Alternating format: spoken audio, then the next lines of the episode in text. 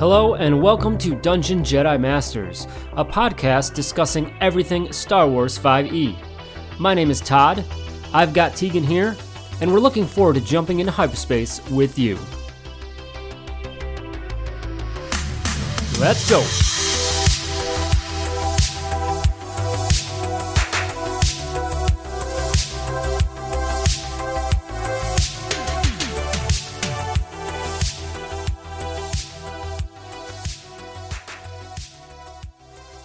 Hello, everyone, and welcome to Dungeon Jedi Masters Podcast, Season 2, Episode 23. Tegan, how are you today? Yeah, it's uh, doing pretty well. Uh, had to spend some time with the family and just kind of enjoy the holiday season.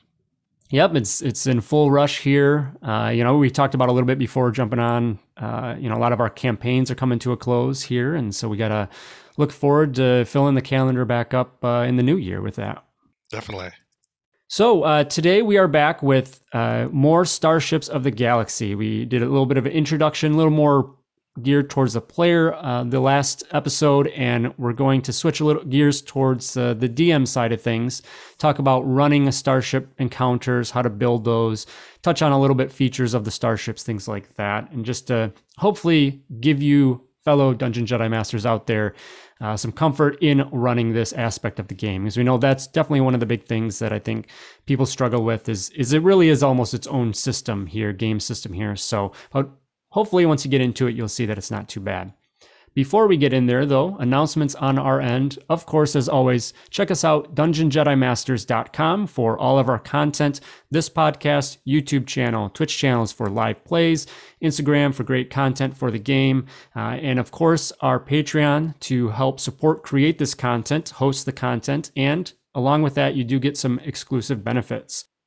We do have a new tier three member, uh, Joseph. Shout out to you. Thank you very much. And uh, Joseph and all of our other great Patreons do get access to that exclusive content I mentioned, uh, which with this podcast today uh, is the finale of the Alderaan Plot Point Adventure. Uh, tier three did get a preview of that last week, but that is now open to everyone on tier two. And Tegan, tell us a little bit about that and how that wraps up our, our 2021 adventure. Definitely. So this would be kind of the, the thrilling conclusion where party brings everything they've done over the the last uh, five adventures together uh, and joins with Prince Zane to, to retake Alderaan. Uh, so some fun things with this one. It's definitely uh, it could be pretty pretty challenging depending on how your players go about it or how well they done or did on the last missions for them as well. Because uh, some of those successes and potential failures could come back to help or harm them as well, uh, depending on what they did during the other adventures. So I think this would be kind of a cool way to tie off and hopefully uh, give your players just a, a, fun way to end the campaign, and hopefully they'll be successful in liberating Alderaan from the Emperor. Absolutely, yes. Uh, Tegan, you did a, a, massive bulk of putting this one together. Props to you. And and one thing that is great about that is is uh, the attention to detail of bringing in those elements from the other plot points. I think that was our purpose in the beginning. Is uh, now that the campaign is complete, for anyone that's new to the campaign, you can grab that and those middle section, those middle four, you can do them in any order. That's that's the concept here. Um, and then, as Tegan said, depending on if you were successful or not within those, those have an effect here in the finale, which is a great aspect. So check that out if you haven't yet, and uh, let us know how it goes. Let us know, you know, if your players have succeeded in that campaign, um, you know, and how that turned out. We'd love to hear that is everything on our end. Uh, there is a couple new Star Wars 5e re- content releases as well, uh, some force po- and tech powers and a background. Tegan, tell us about uh, the new powers. Yeah, so they got some cool force powers, especially like the force powers are pretty much about mobility. Uh, so if you wanted to be uh, kind of a guardian or sentinel uh, and get some powers that are going to help get you mobile and do some damage at the same time. Check these out. Cool thing is, a lot of these are a bonus action too, so you can still do some cool things with your regular action. Uh, like a couple of them, like uh, agile defense, uh, you can uh, use your bonus action to cast that power and then use the dodge action as a bonus action, uh, which is a pretty sick uh, ability and especially useful for guardians out there who may be tanking and uh, usually the ones soaking up that damage. This can help you soak a little bit better and still leave you free to throw some saber slashes and hopefully get some force and hand strikes on them. Uh, definitely one of my favorites there. Uh, they also have some uh, the instinctive movement, uh, which will enhance your speed, uh, give you resistance to falling damage, allow you to ignore difficult terrain, and uh, give enhance your climb speed as well. Uh, so it's just a great way. It has like a lot. There's a lot more into it. There's like six bullet points with this one, but it's a sick one, especially its first level power, and it could be great if you need to really get some speed going. it's good for the any force class, but especially those the, the the sentinels and guardians who may want to be getting into position to, to really get off their, their powers or the next saber assault. Uh, and that's also a bonus action. Uh, a couple of the cool ones, these ones kind of level up as you go, or there's uh, different tiers for it. Uh, but there's a saber assault, saber strike, and saber onslaught. Uh, those are pretty sweet. Uh, they're basically uh, different things you can do to enhance your attacks and kind of make some more attacks as well. so saber assault, for instance, basically allow you the first time you take the attack action during your turn, you can simultaneously cast this power to blend it in. Uh, the nice thing with this one is for each hit you do, uh, you uh, the that person the target must make a dexterity saving throw or have a new effect apply to it uh, and like uh, it kind of levels up for each hit you do. So the first hit, they fail the saving throw, they gain a slow level. The second hit, they can't take reactions and take some extra damage. Then third hit, they uh, take some more damage and they can't do bonus actions. So I thought that was a pretty sweet one. Uh, and they have different ones with the saber strike and onslaught. So just some cool stuff you can do to blend into your attack action and well to get some extra effects uh, for your your caster or for your uh, force user. And highly recommend this for guardians and sentinels who may want to use just that regular attack because you can get some more damage off and some more features and still kind of play your role too. Uh, on the flip side, they got some tech powers too. Uh, and the tech powers, uh, these ones are kind of varied. Uh, there's a couple cool ones there that I'll mention though. Uh, dismantle, this is an at will power. Uh, and this is basically like the opposite of mend. so it'll allow you to break down or tear an unenhanced structure or object that you touch. that the break can only be up to one foot in any dimension. Uh, also, uh, if you wanted to use this more aggressively than just kind of breaking a wall or breaking uh, some unenhanced gear, uh, you can touch a droid or a construct. Uh, so you'd make a melee tech attack against them, uh, and on a hit, they take a 1d6 energy damage. so it's kind of a cool one. definitely a good flavor for any of the engineers out there who want to maybe take apart some droids or help cut through a wall the party may need to get through. Um, outside of that, uh, you get a jump power, which allow you to just triple your jump uh, distance until the power ends. Uh, this is a first level power, uh, as well as uh, jump jets as well. Uh, this is a bonus action power, first level as well, which will allow you to rise up to 20 feet uh, times your or 20 feet times your tech casting ability modifier, uh, and you can kind of get some small movement with it as well. Uh, it ends at the end of your turn though, so uh, you will, float gently down. But so if you need to get high for some reason in your turn, it's a great way to do it, especially if you're fighting somebody that may have a uh, jetpack or just kind of hit something that's higher flying. Uh, and there's some, other cool ones there. Um, another at will that uh, the last one I'll mention is another at will, which I really liked, which is a warp strike. Uh, as part of the action to cast the power, you can make a melee attack against one creature within your reach, um, and then typically they, on the hit they'll suffer the normal effects, uh, but you can also teleport to an unoccupied space of your choice within 10 feet. So this can be a good way to hit somebody, but then still disengage and get out of there uh, without them being able to take an opportunity attack against you. Awesome. Yeah, lots of great additions there and plenty that I, you know, you didn't mention Tegan. So be sure to check out that new release as well on the subreddit and then eventually uh, the Star Wars 5e website. Uh, the other piece is a background, the archaeologist background specifically. And uh, as that would imply, this is about those uh, individuals that are looking to, you know, study, investigate uh, remains of, of, ruins, bones, etc., uh, ancient tombs, things of that sort. So if you're looking for a character of that nature, this would be a great background for that. Uh, skill proficiencies. Skill proficiencies along with that include investigation, lore, perception, or survival. Two of those. You get surveyor's implements or the scavenging kits for your tools, proficiencies, uh, get, gain a language with that, and then uh, equipment that comes along with that type of background. A little uh, equipment or uh, signature item that you get with that. Uh, you can roll for that, uh, including like a hat, hammer, uh, medallion, shovel, things like that. Uh, the main feature of the background, historical knowledge. When you enter a ruin or dungeon, you can correctly ascertain its original purpose and determine its builders, whether those were Jedi, Sith, Hutts, uh, or otherwise. And you can also readily determine value of ancient art. Uh, so if you're if you're exploring things like that, you know this background could fit in well, and and uh, maybe gain some value to that.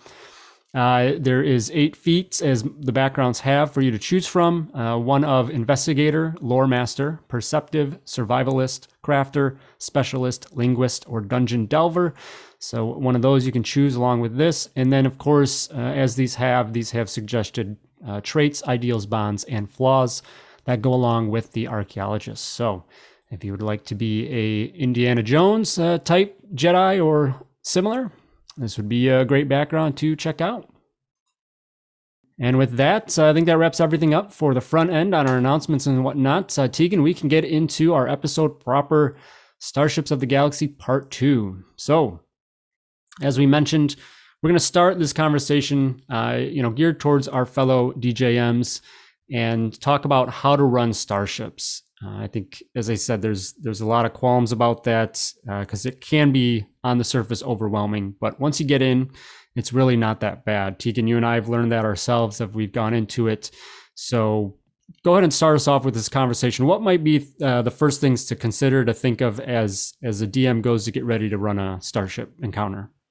Definitely, and one of the biggest pieces, uh, and I came across this myself in uh, the Hunted campaign. Uh, if you're going to run starships, uh, either pre-build a ship yourself, uh, so you can kind of go out through and just design it and kind of give the party what you think may be useful for them, or kind of what you'd want them to have for the campaign. Uh, and that can definitely be a great way to do it, just so you have it ready, statted, and good to go. Um, or uh, you can have like a one interested player kind of because usually the uh, starships uh, not everybody maybe is interested in kind of diving in and going through and figuring out what mods work best or kind of which equipment may flow the best or have the best impact for the ship. Uh, some people i mean this may not be their cup of tea, but if you do have somebody on this team that likes to tinker or is a good optimizer, uh, set them loose on it uh, and have them build the ship and just take a quick look at it just to make sure everything lines up.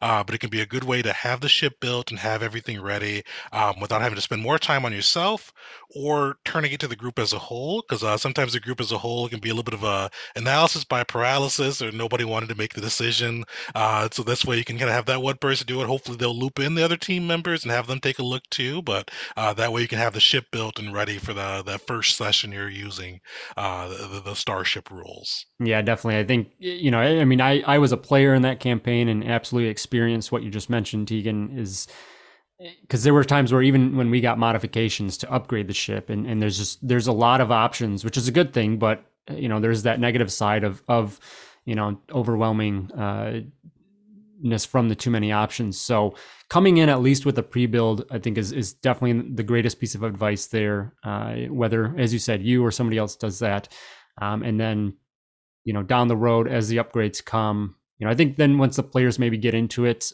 uh, if, you start in with this good baseline and gain the interest of the entire group, then they'll maybe have more interest to to look up what those things are and come better prepared instead of you know flipping through all the pages of, of all the things. So for sure. Uh, and on the same side too, just make sure they have their uh, their deployments and all that all figured out. Uh, and if you're playing in person, just make sure they have their sheet already on that. Or if they're playing online, uh, either set up a section in uh, whatever tabletop you're, uh, you're using virtual tabletop or uh, just got to make sure they're good to go on that side and everything picked out because uh, it's almost uh, it's a little bit lighter than making your own character sheet but it's kind of near that level and uh, it could be overwhelming to kind of do that while while while everything's going on. So just kind of make sure they're, they're ready to go before you kick it off yeah, it's it's it's a good balance because really you could take Starships of the Galaxy and just play that as its own game, own campaign. It could be all, you know, Starship based things like that, especially with the deployments. Um, so you know maybe that is a good thought too. Is if you really think you want to dive into this aspect of the game, you know, just set aside a few sessions that are going to concentrate on that and allow the players to to really get into their deployments and, and understand that and things. And then down the road, you can bring it in and out of the, the normal campaign as needed. But Um, I think that could be a struggle too. Is if you just try to slot it in, even a half session um, or one session randomly, it might not be enough time for those players to get a grasp of it because it's uh, is pretty extensive. So in a good way, um, but yeah, maybe consider that. So, Tegan, we've got our starship built, uh, ready to go. Players are assigned to deployments, encounters. That's that's what we're doing here. Um, you know, we have enemy ships or whatever. What's uh, what's a good way to start looking at an encounter uh, from a DM standpoint? Definitely, and one of my biggest pieces with this too, and I, I love building encounters, but for the starship side, uh, it's more of a, a feel than a science. Uh, I know they're working to come up with a CR system for it, uh, so it'll be kind of a little more aligned with the land side of things. Uh, but for now, it's kind of more, it's a little bit more guesswork and just kind of taking a look at what your starship can do versus what the enemies you want to have. Uh, so my biggest tip with that is just keep track of action economy. Uh, that's usually going to be the biggest determination of kind of what's going to be hard, what's going to be easy, and what could kill the party unfairly. Uh, so just make sure when you're building that out, you take a look at the starships you're going to have with you. Uh, so the enemies, uh, their number of attacks, uh, their the damage they can do, uh, and then just kind of do a rough comparison of that to your party ship, uh, their shield points, how quickly they regenerate, and their hull points there too. Uh, and it's not it's a non-exact science, but if you take a look at those, you'll have a good feel of what they can do and kind of what's going to be fair to the party, uh, and kind of give them that good level of challenge without you steamrolling them on accident or letting them steamroll you as well. Uh, also keep track of the uh, the the number of attacks a player ship can do. Uh, so just one thing, just to kind of make sure you know what they can dish out as well as too, just so they don't kind of quickly wrap up an encounter you hoped would last a little bit longer. Yeah, lots of uh, managing that. It's very on the fly, as you, as you mentioned, uh, just because the you know balance I use that term loosely, not that it's unbalanced, but that encounter design isn't real. The structure, that's the better word. Structure isn't really there yet. Uh, so you just have to feel it out. And, uh, you know, that's something that just comes in because, you know, even in the land game uh, and ground game, you know, if you maybe over or underpowered a battle, you know, you have all the right in the world to adjust that on the fly and, and just to make sure, of course, at the end of the day that it's, it's a fun encounter and things like that. So, uh, in in the starships, you're going to be doing that probably a lot more. Uh, just you know, if you need to throw in a new enemy ship that comes in for some reason, or you know, it it gets destroyed easier because things are hitting a little too heavy. Definitely be comfortable with doing that. And the nice thing too with starships is you got the hyperspace out, uh, so nobody knows what's going to come out of hyperspace. So if you do have some ships show up, they just arrived from hyperspace. So it, it works on that side. It's easier than the ground game having to explain why these stormtroopers just automatically showed up randomly. So uh, it gives you a little bit of an out there, just to quickly tinker on the fly. Absolutely. So so those little points, those those initial uh, things to consider, Tegan, with that I think next you'd get into a little bit more about talking about the enemy ships and things like that. What are your thoughts on on building those and preparing that? Anything further? Definitely. So I'm gonna say two things on that side. One, so they're still building out like the enemy style starship blocks. Uh, so kind of similar to what you see like in Scum and Villainy or uh, Fisto's Codex, where you can kind of quickly pull a block and just throw it into an encounter. They they don't really have those as of yet, uh, but they do have uh, a good resource, which is the uh, the shipyard, uh, which you can find in the, the Star Wars 5e Discord, uh, where they've kind of built out some of the kind of iconic ships uh, and giving you some like the suggestions for the stats and the different weapons and abilities. Uh, but that Excel sheet is over. It's, oh, it's it's actually it's overwhelming. There's a lot on. Yeah, there. it is. It's overwhelming. Yep. I mean, the the I think Drake and them they recognize that. You know, it's you know just something to just touch on that is I think it was a way to to easily duplicate the process. You know, they created the, the, the sheet to calculate, auto calculate, and all that stuff, the automation for building the ships. And um, you know, yes, it's it's it. The functions are there, but the presentation is is a challenge to get through. That being said, all the information is there, and once you get to it, you know, then it helps. So For sure. It's all there. And what I usually do when I'm running it is just kind of go through and find the the core bullet points I need, like the HP, shields, attacks, saving throws, uh, and then either throw it into a GM binder, or if I'm using a tabletop for roll 20, just throw it into roll 20 just to make it easy. Uh, so I, it's one of those things I highly recommend, especially if you're playing in person or even if you're playing online. Don't try to run it off that Excel sheet; you'll just get confused. Simplified, however you do it in your notes or however you usually run a, a bad guy. Just put it in that same format so you can just quickly run it and use it. Uh, and other things I would mention too for that is like the because usually they, they build them out like just like you'd see them in in like the the lore. Uh, so there's a lot of cool features and a lot of cool abilities and things like that. Uh, but sometimes having too many abilities for a, uh, an enemy that you're running can just slow the game down or kind of give you too much to think about. Uh, so I usually just look for a core thing that I want that ship to do and pull that out uh, and put it into the block and just keep it easy. Uh, that way you don't have kind of too many things you're looking at while you're trying to run the encounter.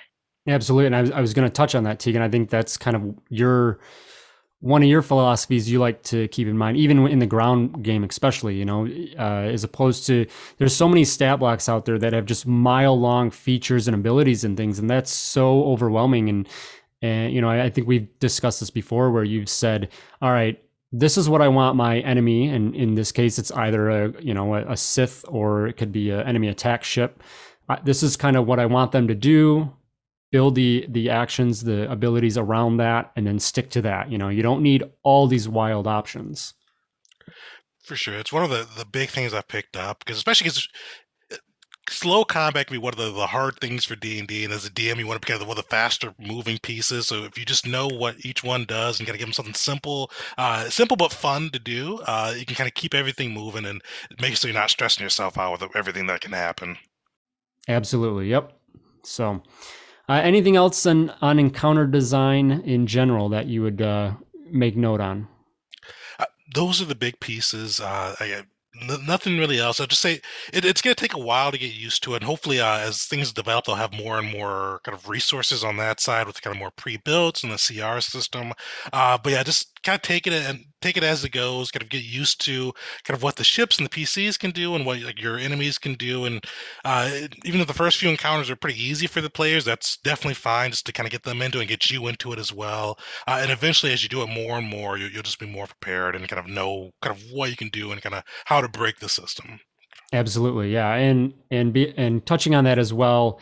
Think about what that encounter is. Not just it's not going to be just you know kind of chess two sides back and forth. Um, you know, create like uh, maybe it's a you know trench run uh, to to destroy the the Death Star, or you have to you know run some cargo, a blockade run. Tegan, you've done blockade runs a few times. Have objectives, have things in there. Maybe you just need to survive. Maybe you have to run through and survive. And so it changes what the players need to do, the objectives, you know, okay, this is, we just need to survive. We need to be defensive, or you are trying to take out an enemy ship. Like that's your target. You got to take somebody out, etc. Um, you know, keep those things in mind because that will, that will help a ton in in making this uh, making the starship encounters uh, more exciting. I think I, that really applies to the ground game too, but I think specific, specifically with starships do that as well.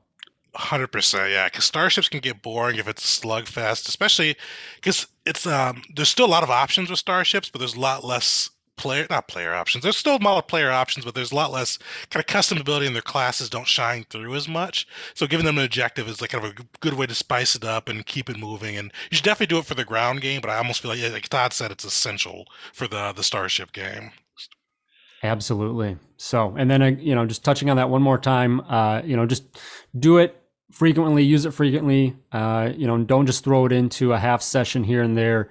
Uh, you know, maybe dedicate the time so that you yourself as a DM and the players uh, begin to grasp that. So, well, I think that covers kind of the initial running uh, elements, Tegan. I think we could turn into, you know, looking over some of the the starships themselves, some of the features. We didn't really touch on this last time, and I think there's some things to keep in mind. Uh, you know, as as you go, either as a DM or if you're a player doing this, building the ships, things to keep in mind, and then, um, you know, we'll probably wrap up with some of the customization options well. I think that's going to be one of the big things that people, players and, and DMs really look into. Definitely. Uh, and so starships, the one of the, the things they kept consistent, there's still uh, the, the six classes, I think, or yeah, six classes of ship. So you've got tiny, small, medium. Uh, then you've got the large, huge, gargantuan. Uh, so we'll start off with the, uh, the the tiny ships. These are going to be typically droid ships, or actually most exclusively droid ships. Uh, so kind of think like uh, the kind of the, the Trade Federation style ships, uh, the Tri Fighters and things like that. Those small zippy ships that are controlled by droid brains.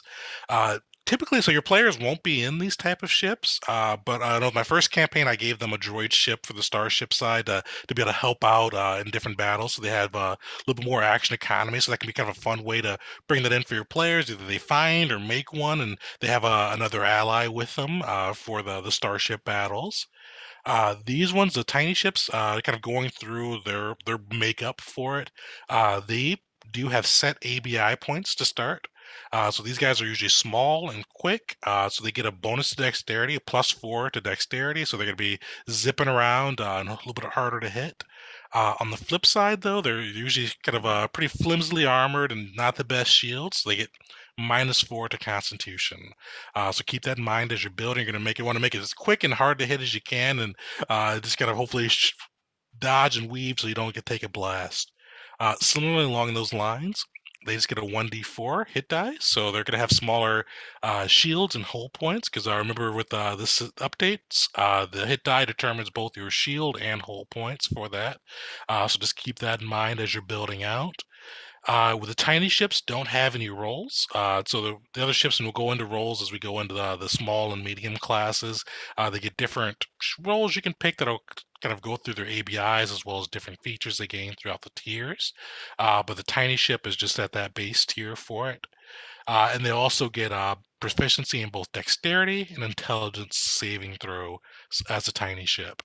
Uh, so this one's uh, so as said, players probably won't be utilizing them as their PC, but it can be a good way to spice up encounters if you want to give them a little extra resource there. Yeah, both ways. Either if players need a resource or when you're building that encounter, you know, great little kind of swarm type enemy to come in and and and uh, you know something easy that players can just kind of spray blaster fire at things like that. Um, as you said, yeah. So the next two, small and medium, probably this is where the bulk of things are going to lie. Small is definitely going to be individual, um, you know, X wings.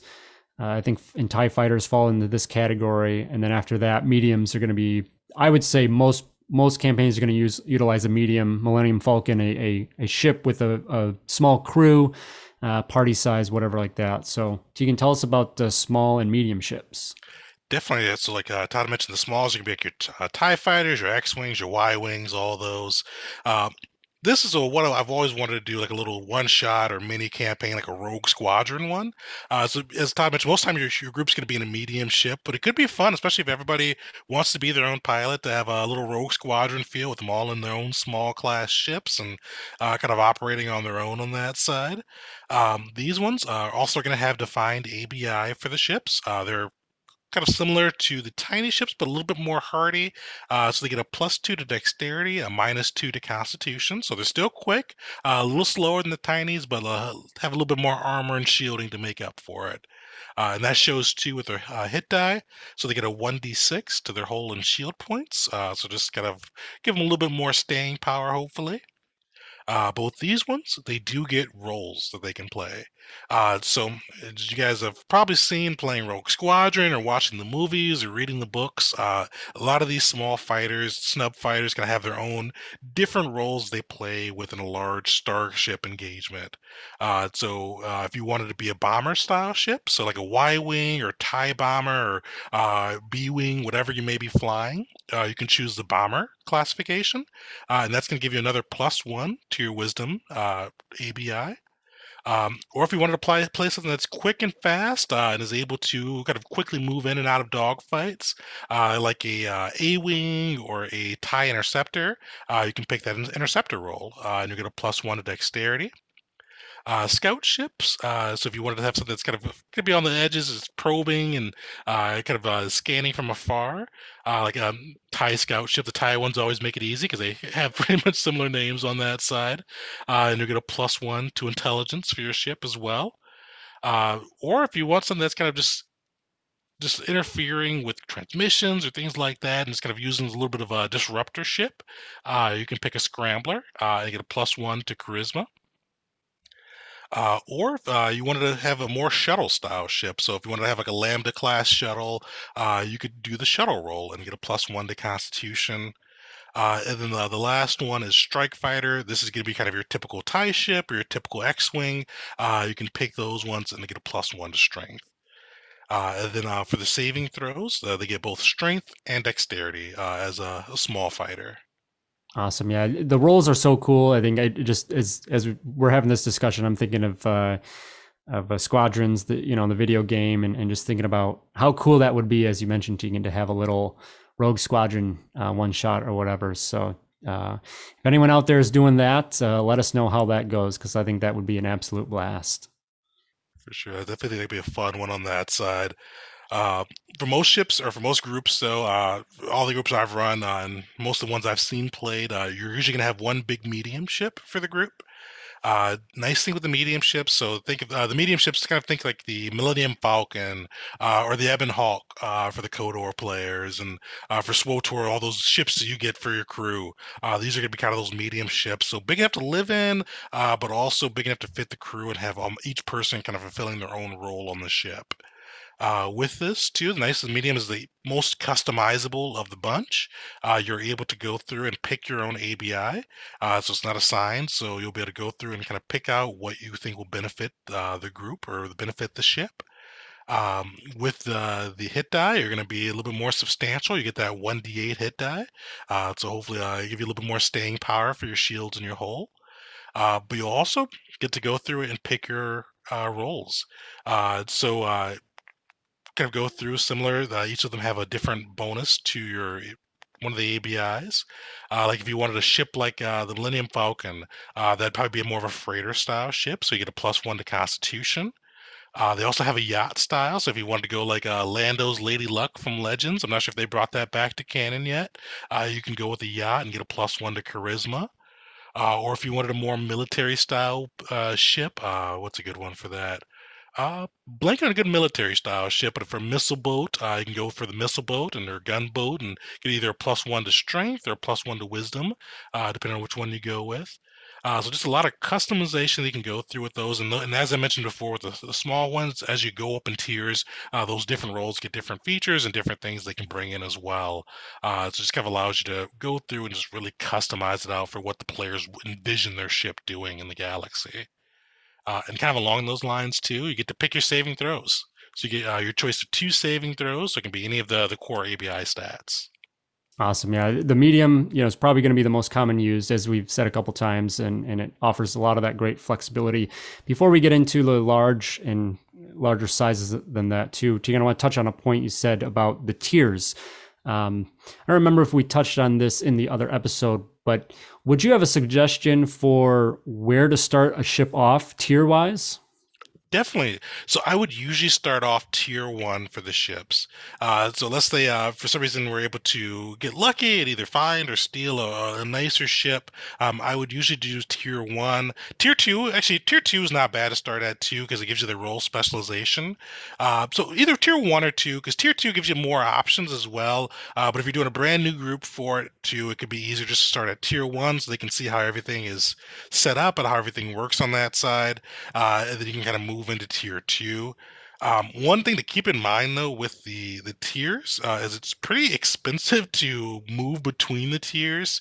Um, so I usually would recommend, and this is how I've always done it, but I know there's probably other ways you can do it for going through it as well. Uh, but if you do move up in tier, just kind of giving it away as a, a quest reward item. So if they do something with their ship and help out the Rebel Alliance with the mission they needed, uh, the rebels will bump up their ship and kind of give them some cool extra features for it, uh, versus them having to shell out the, the, the amount of credits it'll take to, to go from there.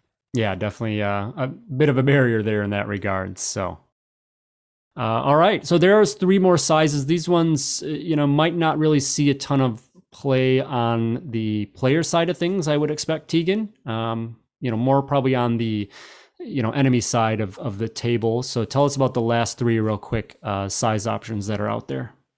Definitely. So we've got uh, the large ship, uh, which is kind of a think like uh, the Corellian corvettes. Uh, so uh, kind of the, the, ship you see flying in with Leia and A New Hope, the Tantive Four. That'd be a large ship, uh, the Corellian corvette. Uh, they're there's they're big ships comparatively, but they're they're smaller. They're kind of built either for um, agileness on the battlefield. A lot you see a lot of like the uh, like the, the the smaller Imperial ships, like outside of the Star Destroyers, kind of fit into this category. They usually have a either specific function or uh, kind of specific role in combat, and they're usually a little bit more maneuverable, and uh, they're kind of just designed uh, to be good support ships uh, in large scale combat. Uh, these are good ones to set up your PCs to fight against too, because while they're they're bigger than the PCs and have some cool features that go along with that, uh, they're not they're not insurmountable for a medium ship or a group of small ships to be able to take down.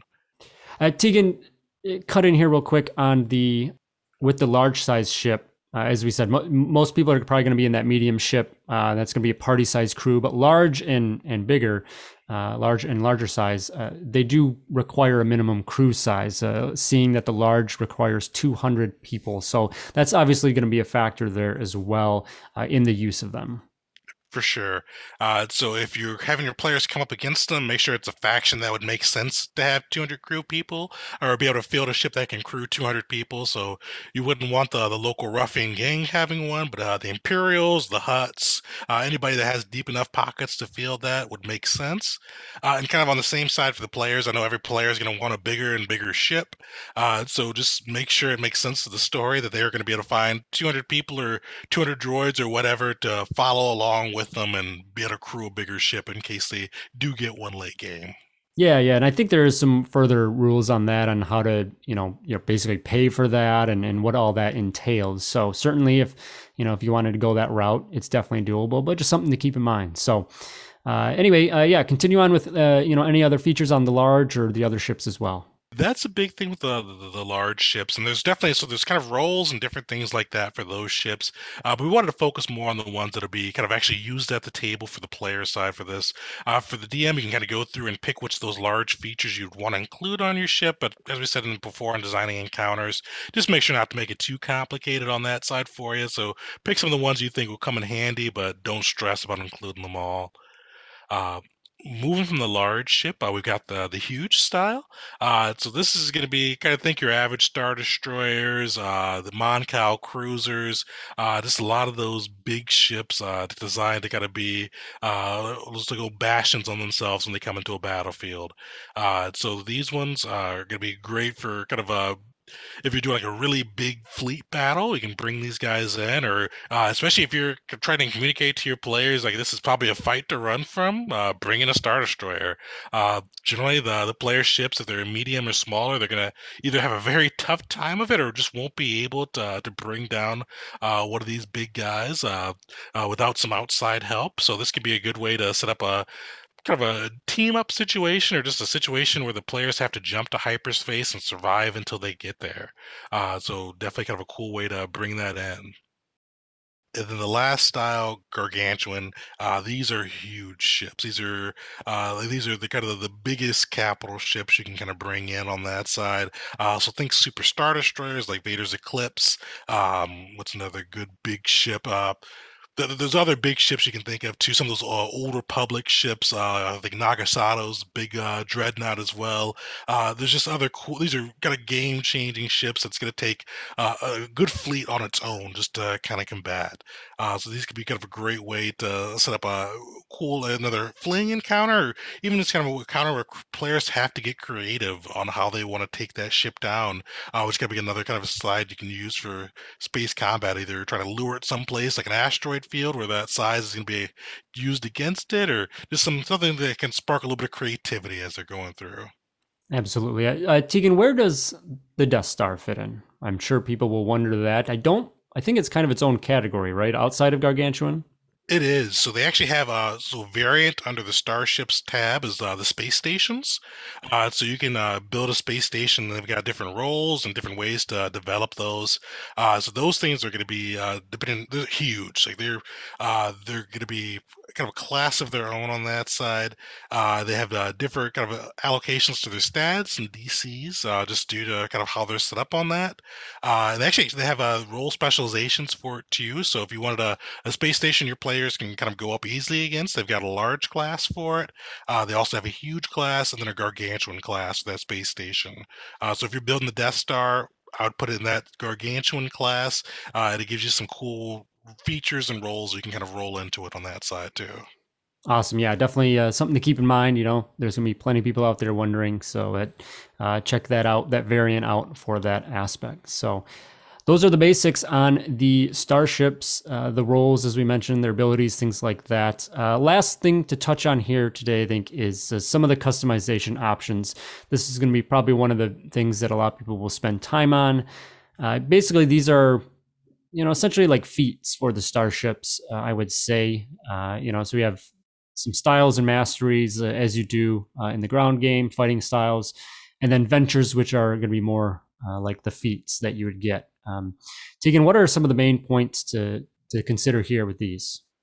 Definitely. So going through, uh, and I'll start with the ventures first. Uh, this is a cool way to really kind of make your own your your deployment side of the PC your own, and uh, and this can be a cool way too to loop in some of your regular PC stats into the ship stats, because uh, a lot of these ventures will be able to go through and allow you to either substitute your your stats for the ship stats or give a bonus to your stat or the ship stats for certain types of roles. Uh, so I really recommend looking through these and kind of going through and figuring out what's going to fit your PC best because uh, this is really how you tailor it to yourself. Uh, nice thing too is you get a level or venture each level or tier up or deployment rank up, I should say. Uh, so every time you gain a rank in deployment, you're going to get another venture you can go through and pick, uh, and just really allow it to customize out your PC. Nice thing too is they have a lot of the ones that core, core kind of correlate with the uh, regular ground classes too. So if you're like a good a good example of that is the uh, explosive gambits or the the flurry of fire one uh, for the monk. Uh, you can go through and uh, pick this venture, and as long as you have at least two levels in a monk class, uh, immediately after you take the fire action, you can spend one of your monk focus points and make an additional attack as a bonus action uh, with a, a, a, primary weapon style from the ship. So this is kind of a cool way to bring in some of your own class features and just really make it your own, uh, as well as just really make sure you're excelling at a certain function on the ship. Yeah, there's I've in in past uh, starship encounters and whatnot, I've had like fighters and things like that. So many times, you know, the the player says, "Okay, can I use extra attack or can I do this?" You know, things like that. And so just keep that in mind because there's ways to allow that, um, but you have to look at these ventures and, and things like that. There is a little bit of a separation between the player, the PC, the ground PC's uh, features and abilities, um, but there are ways that they are brought together. So this is where that's going to happen in the ventures. For sure, and I know you're going to get a lot too, probably from your operative, uh, the rogue class. Uh, they do have sneak firing, so if they want their sneak attack in space, uh, they can pick that venture and get that in there. But outside of that, the other big customization option is they do, if you pick the gunner class or get a venture that uh, a forge you one, you can pick the different gunner styles and they have masteries as well. So similar to fighting styles and masteries.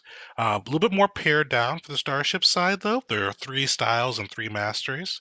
Uh, so you've got the payload style and mastery, which is going to uh, increase your uh, abilities for fighting with, uh, I believe the, the primary weapons for that. Oh, sorry, the missiles and rockets for the payload one. So if you use any of those tertiary or quaternary weapons, uh, you'll be able to get some additional features with that gunning style and mastery for it. Uh, they have the cannoneer, which is going to be the primary weapons or uh, laser cannons, uh, which will give you a bonus to your damage rolls, as well as some other features with the mastery. Uh, and they've got the heavy gunner, uh, which is going to be somebody that's working with those secondary weapons like your turbo lasers and rail guns, and they'll get a bonus to their their attacks as well as some extra features with the mastery.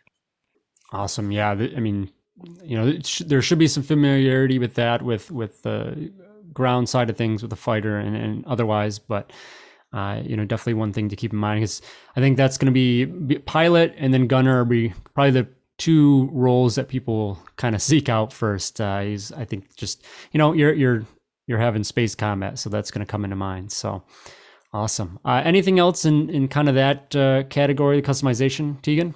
Yeah, nothing big, but it's, I recommend as either player, even as the GM, uh, just take a look at that. There's some cool stuff there, and uh, it just really opens up some doors that would otherwise be closed.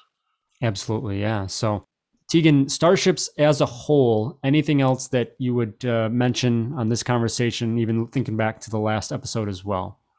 Uh, no, biggest thing is I would just say give it a try for your table. I know it can be like a lot of additional things to think about, uh, but especially if you have everything kind of follow some of the, the tips and have everything kind of built out and ready, uh, it can be a fun way just to bring another kind of one of the core aspects of Star Wars to the table and, and have a different style of fun with it too. Absolutely, I, I will fully admit that I was one of those a little stubborn to jump into this to this part of the system because it did seem overwhelming. But once you know we kind of dove into it, uh, I saw that eh, there's definitely a, a, lot of fun to be had with that. So I think the big things as a DM, come ready with the ship for the players, and as long as you get some of that uh, work out of the way, it's a, it's a bit you know more smooth sailing to get in, and you'll have fun with it. So with that, uh, that wraps up our, our conversation with Starships. Uh, between last episode and this one, we hope that we've prepared you enough to go in and, and create some amazing space uh, encounters and, and adventures. We'd love to hear about those, so be sure to let us know either on, you know, in, in the Dungeon Jedi Master Discord or on uh, Reddit, uh, Twitter, etc. Let us know what you guys are up to in that regard. Uh, wrapping up here, uh, if you haven't yet, make sure you go listen to Scattered Choices Episode 3, the latest episode for Dungeon Jedi Masters Theater, which was out last Thursday. Uh, we have uh, three more episodes of that every other week on Thursdays. So uh, that's been such a fun, uh, fun podcast to put together. So let us know what you think of that. the Hunted finale, if you did not catch that, that was a lot of fun. the VOD should be up on YouTube here soon, so you can if you need to rewatch or watch that entire campaign, you can check that out on our Dungeon Jedi Masters YouTube uh, blast there. And uh, Living Force, my uh, campaign on Sundays, is coming to an end as well. Uh, the finale will be the 19th of December here. So that one is wrapping up as well. And as we kind of touched at the beginning, Tegan, you know, all our campaigns are ending and it's all about uh, what's coming what's coming in the next year. And along those lines, our next episode will be a wrap up, 2021 wrap up, and then we'll probably try and touch on a few things we're going to plan for the next year. For sure. Got a lot coming next year too, so it'll be kind of fun to see how both the system evolves and kind of uh, everything that DGMs has to offer. Absolutely, it's been a blast, and uh, we will we will touch on that next time. Uh, but for now, we appreciate so very much all of our listeners, followers, subscribers, Patreons just such a blast to put this content together and, and see that what it brings to your own table uh, when you share that as well. So, with that, we'll see you next time. May the force be with you. May the force be with you.